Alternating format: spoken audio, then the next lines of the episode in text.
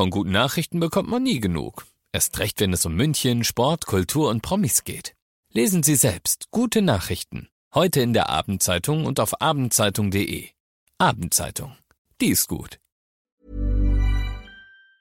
95.5 Charivari, das München Briefing, Münchens erster Nachrichtenpodcast.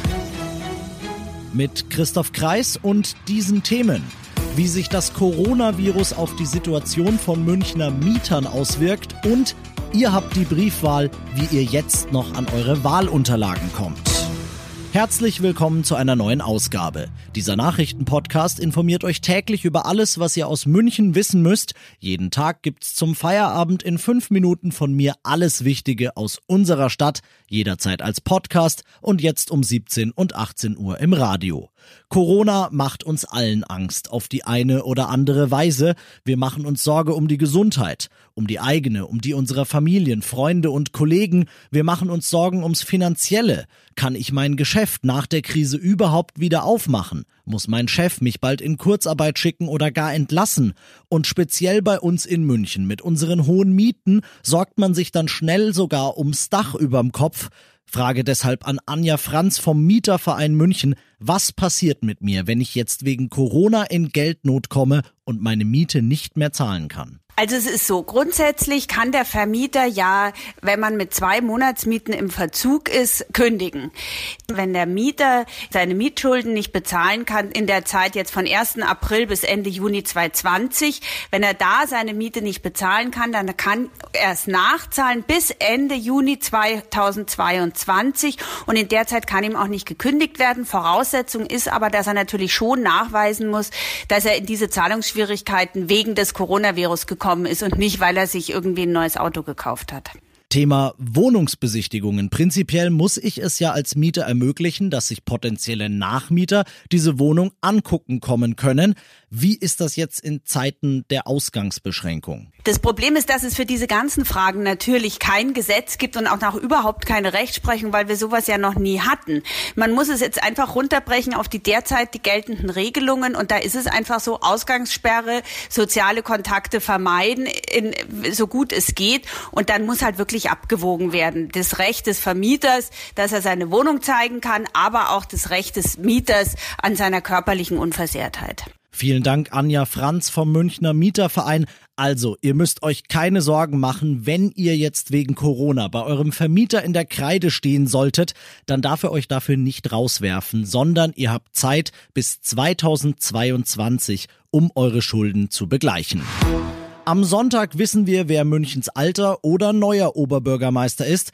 Wichtig in Sachen Wahl ist es aber auch heute schon, denn eigentlich müssten bis heute eure Briefwahlunterlagen gekommen sein, könnte aber auch ausgeblieben sein, denn die Druckereien kamen in den letzten Tagen wirklich kaum hinterher.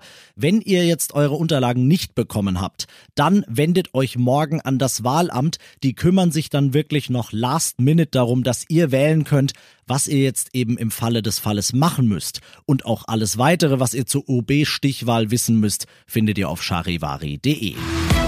Ihr seid mittendrin im München Briefing, Münchens erstem Nachrichtenpodcast. Nach den München-Meldungen jetzt noch der Blick auf die wichtigen Themen aus Deutschland und der Welt. Bundesgesundheitsminister Jens Spahn rechnet damit, dass die Belastungen für Ärzte und Pfleger in der Corona-Krise noch weiter steigen werden. Gleichzeitig laufen in der Regierung aber schon erste Planungen für die Zeit nach dem weitgehenden Stillstand des öffentlichen Lebens. Charivari-Reporter David Riemer. Deutliche Worte heute von Gesundheitsminister Spahn vor der Versammlung versammelten Hauptstadtpresse. Wir haben schon viele Infizierte in Deutschland und wir beklagen auch schon viele Tote. Aber noch ist das die Ruhe vor dem Sturm. Wie sich die Zahlen in den nächsten Wochen allerdings weiterentwickeln, könne niemand genau sagen. Deshalb sei es weiterhin wichtig, die Ausbreitung des Coronavirus zu verlangsamen. Gleichzeitig müssten die Kapazitäten in den Krankenhäusern auch mit Intensivbetten erhöht werden, so der Minister.